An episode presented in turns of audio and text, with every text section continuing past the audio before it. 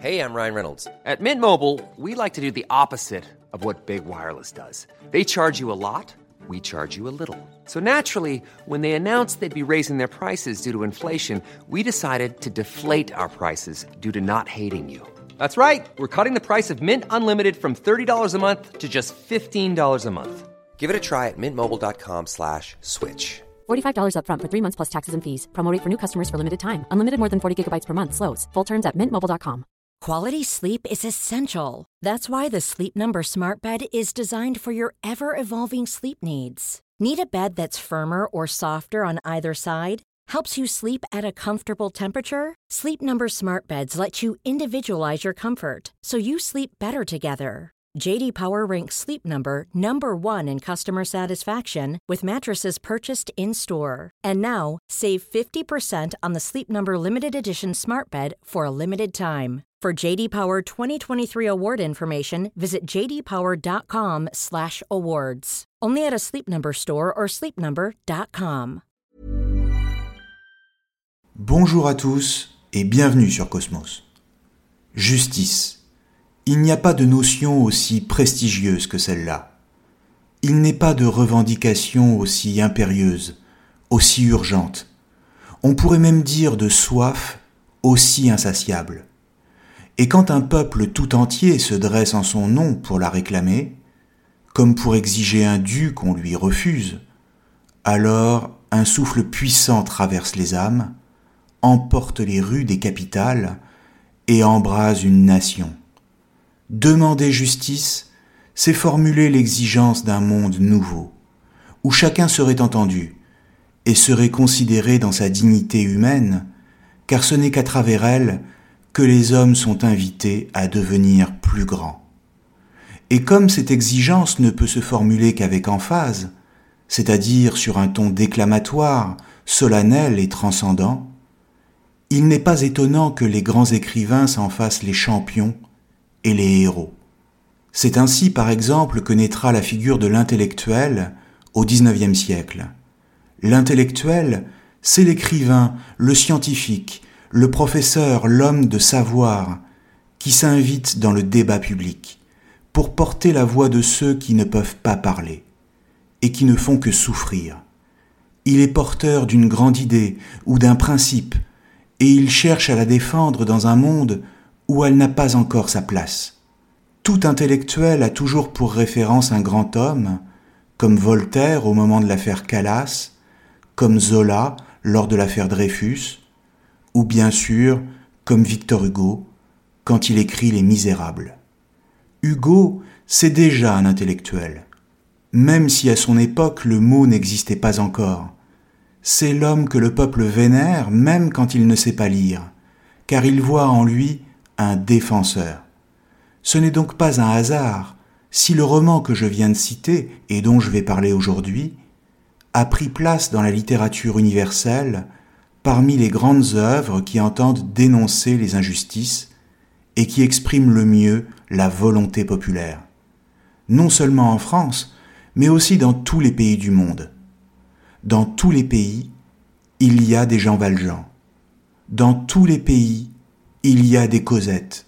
Dans tous les pays, il y a des Thénardier. Et dans tous les pays, il y a des Javert.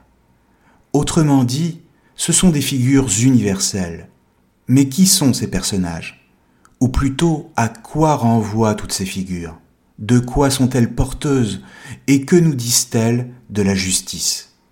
Les Misérables, c'est un roman en cinq parties publié en 1862, alors que Victor Hugo domine déjà la scène littéraire française. Mais c'est alors un Victor Hugo en exil sur la petite île anglo-normande de Guernesey, car il n'accepte pas le coup d'État de celui qu'il a d'abord soutenu, le prince Louis-Napoléon Bonaparte, lequel a mis fin à la République à partir de 1851 et rétablit l'Empire sous le nom de Napoléon III.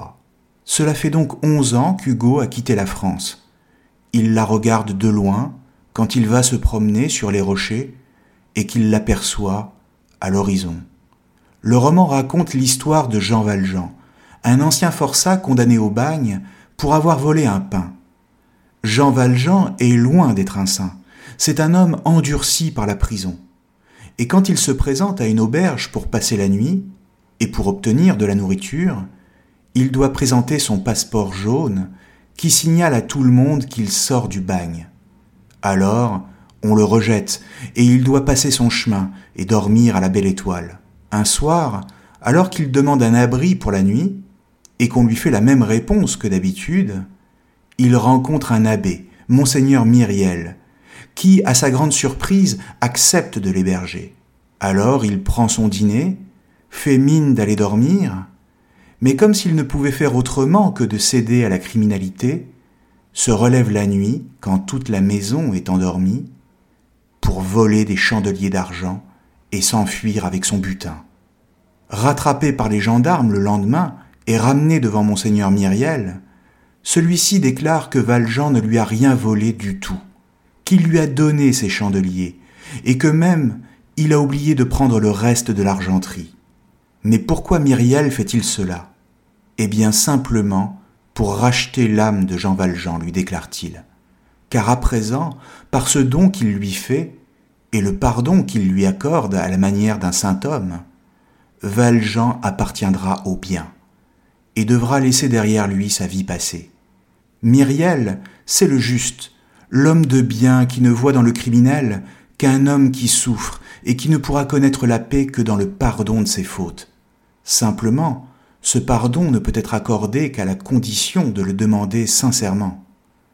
Comprenons bien que pour Victor Hugo, le mal et la criminalité n'existent que dans la mesure où l'homme vit dans la misère. Pour lui, les injustices sont donc avant tout sociales, ou si vous préférez, un homme n'est jamais mauvais par nature, et peut donc changer. Ce débat sur la nature de l'homme, qui consiste à savoir s'il est par nature bon ou mauvais, constitue donc la toile de fond non seulement des Misérables, mais aussi de toute l'œuvre romanesque de Victor Hugo. Et c'est aussi pourquoi bon nombre de ses contemporains ne seront pas d'accord avec lui, et qu'aujourd'hui encore, on peut se demander si Victor Hugo n'était pas le défenseur d'une thèse qui ne tient pas debout. C'est ce que diront par exemple tous les écrivains de son temps, dont la réaction et les critiques seront terribles à la sortie du roman. Car en effet, comment un criminel comme Jean Valjean peut-il changer au point de devenir quasiment un saint? D'ailleurs, après avoir quitté Myriel, et sans être convaincu par ce que lui a dit cet homme, Valjean croise la route d'un petit ramoneur qui joue avec une pièce, et qui la fait tomber. Encore une fois, machinalement et comme par habitude du crime, Valjean met le pied sur la pièce et crie au gamin de s'enfuir.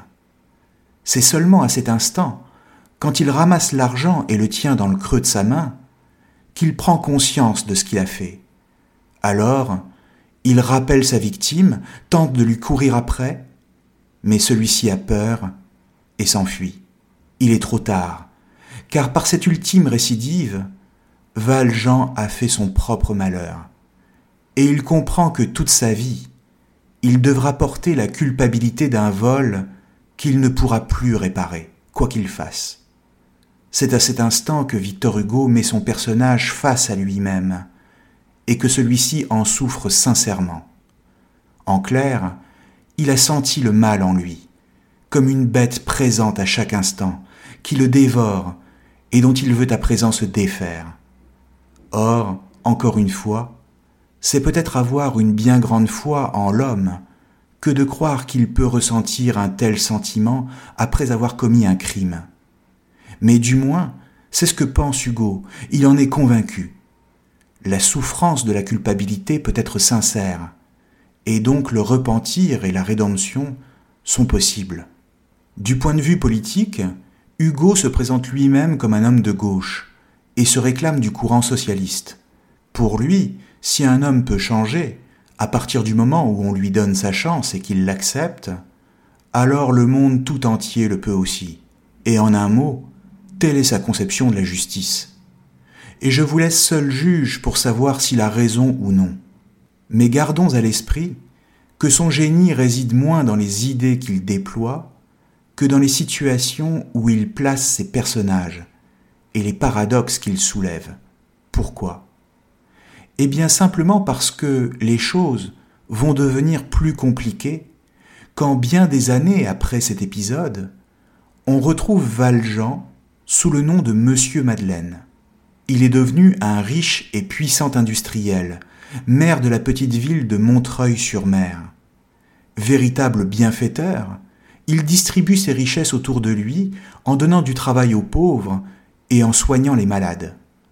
Et surtout, il vient en aide à une prostituée, Fantine, anciennement ouvrière dans son usine, mais qui a été renvoyée. Livrée à elle-même et sans aucune ressource, Fantine a sombré dans la misère la plus noire. Gravement malade, elle meurt en faisant promettre à M. Madeleine, lui-même accablé par le remords, de s'occuper de sa petite fille Cosette. En effet, ne pouvant plus l'élever elle-même, Fantine a dû laisser sa petite en pension chez des gens sans scrupules, ou à les traiter en esclaves, et qui demandent toujours plus d'argent pour la garder. Ces gens, ce sont les Thénardier, famille dont il est difficile d'imaginer la vénalité et la bassesse. Alors M. Madeleine accepte d'aller la reprendre et de l'élever comme sa fille. Comprenons bien que Madeleine, c'est-à-dire Jean Valjean de son vrai nom, est devenu depuis le vol de la pièce un homme qui aspire au pardon, mais qui ne le trouve jamais à ses propres yeux, tant il est envahi par le souvenir de sa vie passée. Ainsi, à chaque fois qu'il tente de faire le bien, et qu'il y parvient d'ailleurs, il n'est jamais totalement satisfait et ne trouve jamais la paix. Il est pour ainsi dire devenu son propre juge, sans cesse poursuivi par sa propre conscience. Et d'une certaine manière, ce que Hugo nous dit, c'est que l'homme juste n'est pas celui qui se repose sur le bien qu'il fait, mais au contraire, celui pour qui le malheur du monde est insupportable, et qui ne peut jamais s'en satisfaire. Pourquoi? Parce qu'à ses yeux, ce malheur, c'est lui qui en est la cause. Certes, ce n'est pas lui qui a renvoyé la mère de Cosette, mais cela s'est passé dans sa fabrique. C'est donc indirectement de sa faute qu'elle est tombée dans la prostitution et la misère. À ses yeux, c'est donc lui qui a provoqué sa mort, et qui a fait de la petite Cosette une orpheline. Monsieur Madeleine est pour ainsi dire condamné à être rattrapé par Jean Valjean, qu'il tente pourtant par tous les moyens de laisser derrière lui. Il prend donc le malheur sur lui, il l'endosse comme sa propre faute, ce qui fait de lui, littéralement, une figure christique. Seulement voilà, il se trouve que peu de temps avant, un sinistre inspecteur de police, l'inspecteur Javert, l'a averti qu'on vient d'arrêter un homme accusé d'avoir volé une pièce à un petit ramoneur bien des années plus tôt. Javert, c'est celui qui incarne la justice quand celle-ci est prise au pied de la lettre.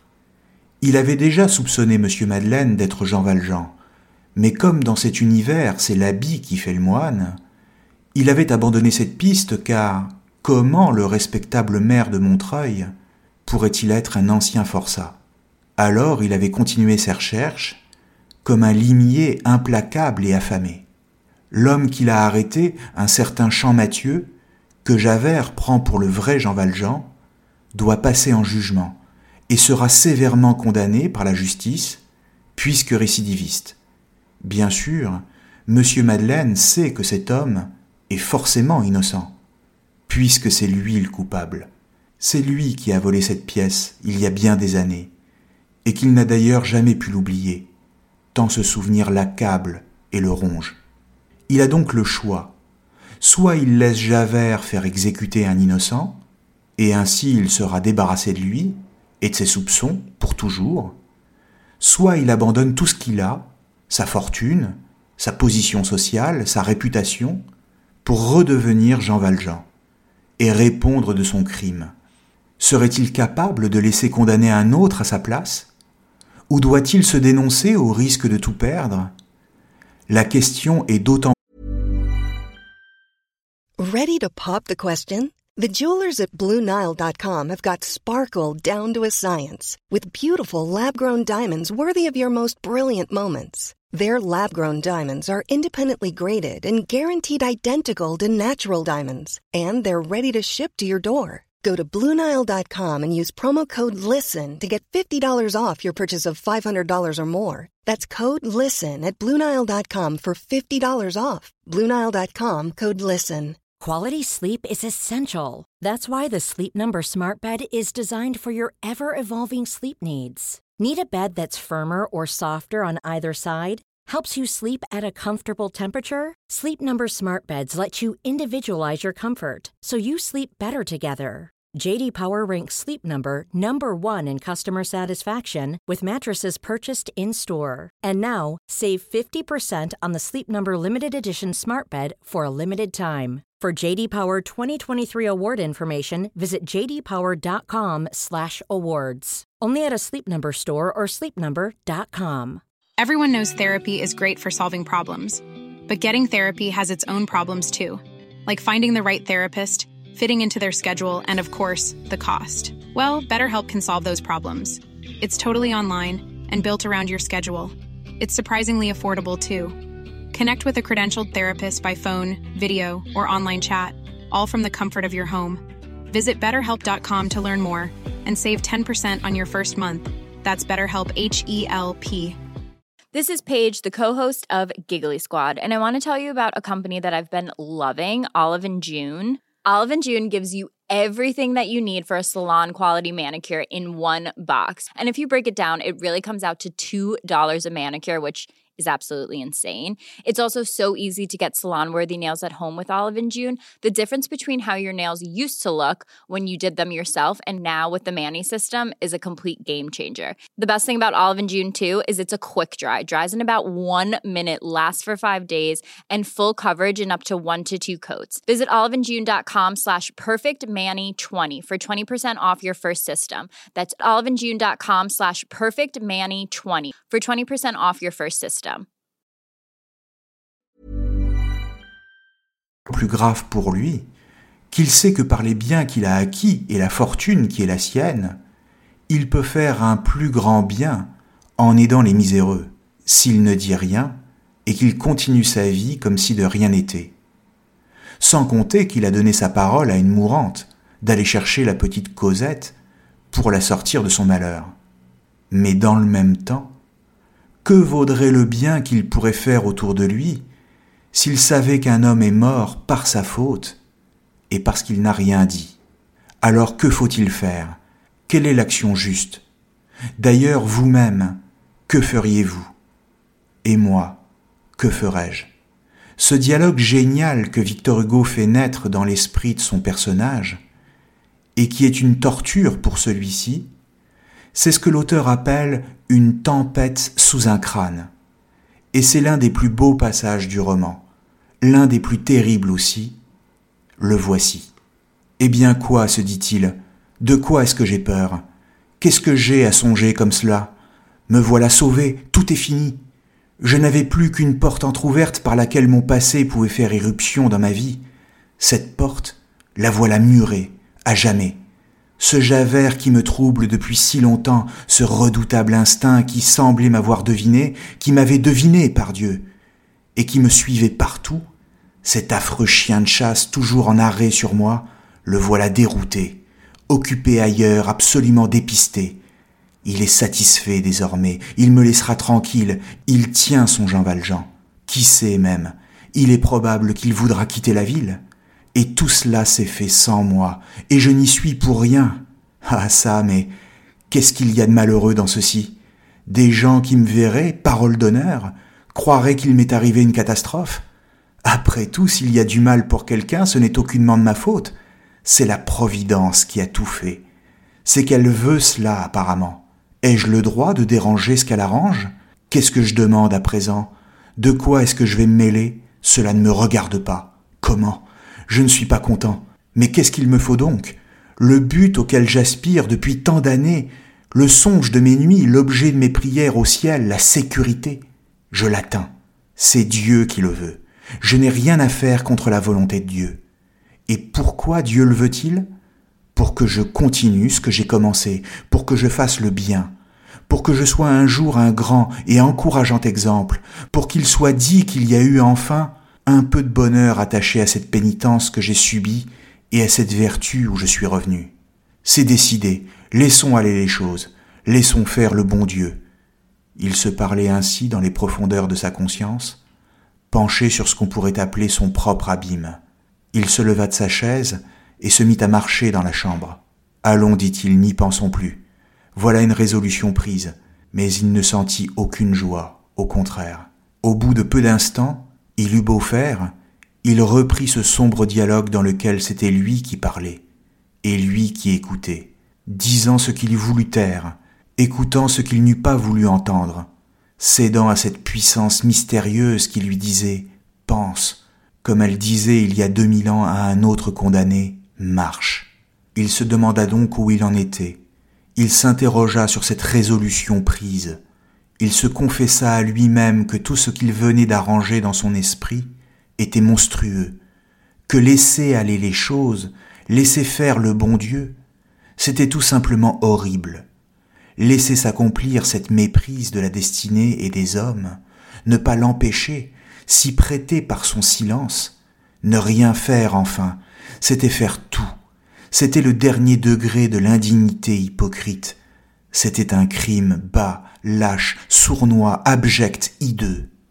Pour la première fois depuis huit années, le malheureux homme venait de sentir la saveur amère d'une mauvaise pensée et d'une mauvaise action.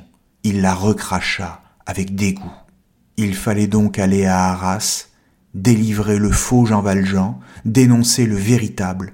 Hélas, c'était là, le plus grand des sacrifices, la plus poignante des victoires, le dernier pas à franchir, mais il le fallait. Douloureuse destinée, il n'entrerait dans la sainteté aux yeux de Dieu que s'il rentrait dans l'infamie aux yeux des hommes. Eh bien, dit-il, prenons ce parti, faisons notre devoir, sauvons cet homme. Il prononça ces paroles à haute voix, sans s'apercevoir qu'il parlait tout haut. On voit donc que Jean Valjean se dénonce. Mais au fond, comment aurait-il pu en être autrement? Le paradoxe, c'est que redevenir Jean Valjean, c'est la seule solution pour ne plus souffrir d'être un ancien criminel. Simplement, comme Javert lui refuse d'aller chercher la petite Cosette pour la mettre en sécurité avant d'aller en prison, Valjean s'échappe et commence alors pour lui une vie de cavale. Pendant des années, il va se cacher, tâchant de donner à sa fille adoptive la meilleure éducation possible et d'être le meilleur des pères, sans jamais rien lui avouer de la fuite dans laquelle ils vivent tous les deux. Ce qui constitue d'ailleurs, au passage, un nouveau mensonge dont il va lui falloir porter le fardeau. En clair, il lui faut fuir une institution judiciaire qui certes ne fait aucun compromis, et donc s'enfoncer dans une injustice toujours plus grande parce qu'il est en fuite, et cela au nom de ce qui lui semble être le plus juste, c'est-à-dire sauver Cosette. Ou si vous préférez, il y a d'un côté la justice des hommes, incarnée par Javert, et d'un autre côté la justice morale, celle du serment que Valjean a fait à la mère de Cosette.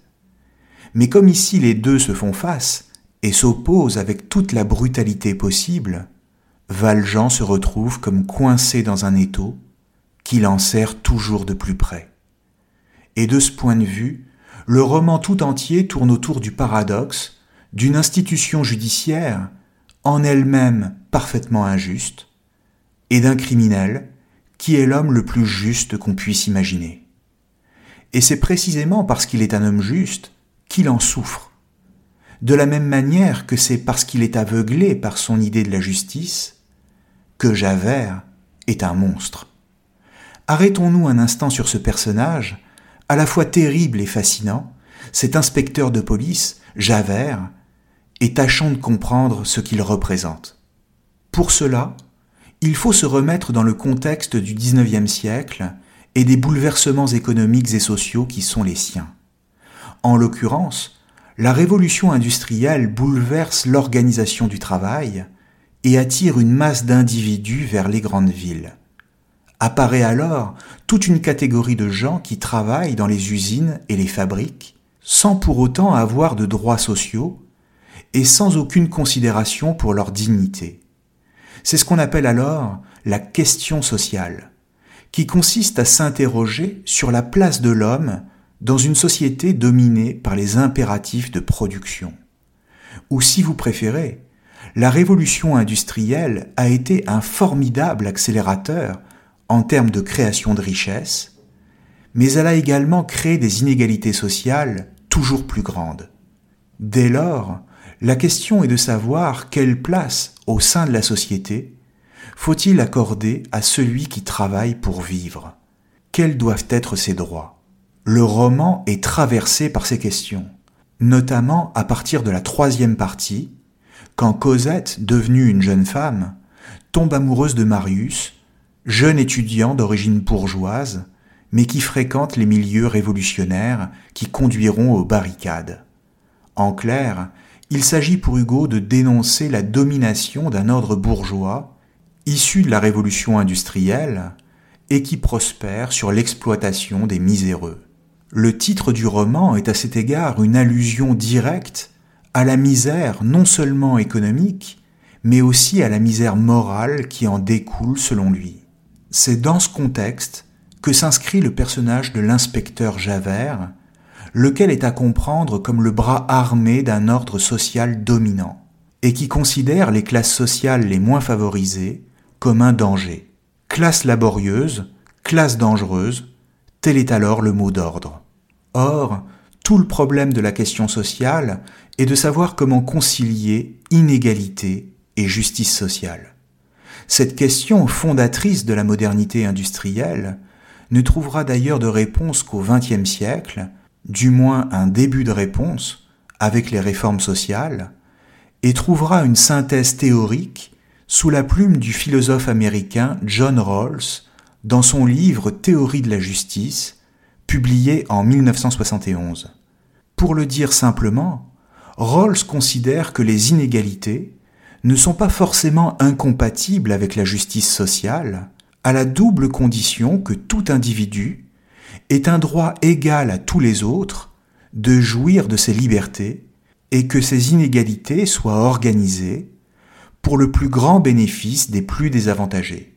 En clair, les inégalités doivent profiter aux moins favorisés par un système de redistribution notamment, et par la stricte égalité des chances dans l'accès aux plus hautes fonctions. Cet équilibre entre inégalité et justice ne trouvera donc de formulation que plus d'un siècle après la publication du roman de Victor Hugo, mais celui-ci pose déjà la question de savoir si un tel équilibre est possible. Alors bien sûr, Les Misérables ne sont pas qu'un grand roman social, mais aussi un roman moral, comme on l'a vu tout à l'heure. Tout comme il est également un grand roman historique, où souffle le vent de l'épopée, et une certaine nostalgie pour la grande aventure napoléonienne. Pourtant, et malgré un immense succès auprès des lecteurs, il n'est peut-être pas de roman aussi mal accueilli par les autres écrivains. Baudelaire, Flaubert, les frères Goncourt, ou encore Barbé d'Aurevilly, n'ont pas de mots assez durs pour exprimer leur déception, leur dégoût même face au livre. Ils disent qu'Hugo a écrit un roman faux, absurde, immonde même, ou encore que le goût du public est bien malade pour lui accorder un tel accueil. La critique de Lamartine est à cet égard peut-être la plus révélatrice de son temps sur la question de la justice sociale. Il dit Les misérables sont un sublime talent, une honnête intention et un livre très dangereux de deux manières. Non seulement parce qu'il fait trop craindre aux heureux, mais parce qu'il fait trop espérer aux malheureux. Trop espérer aux malheureux. Ou si vous préférez, il ne faut pas laisser les pauvres se bercer trop d'illusions, car non seulement tout changement est impossible, mais cela pourrait même produire des catastrophes. Et c'est à ce titre qu'il est dangereux. Quoi qu'il en soit, ce livre vous appartient. En dernière instance, c'est à vous de dire ce qu'il est vraiment.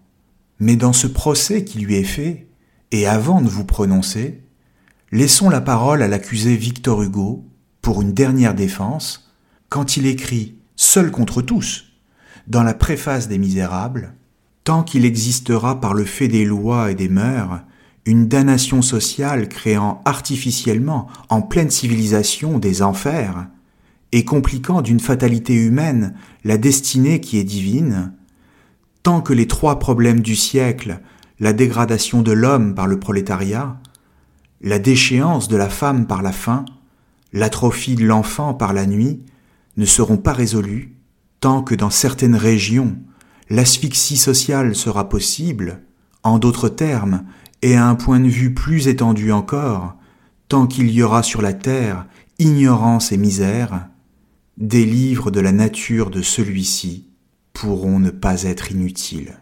Merci à tous et à très bientôt sur Cosmos. Mom deserves the best, and there's no better place to shop for Mother's Day than Whole Foods Market. They're your destination for unbeatable savings, from premium gifts to show-stopping flowers and irresistible desserts. Start by saving 33% with Prime on all body care and candles. Then get a 15-stem bunch of tulips for just $9.99 each with Prime. Round out Mom's menu with festive rosé, irresistible berry chantilly cake, and more special treats. Come celebrate Mother's Day at Whole Foods Market.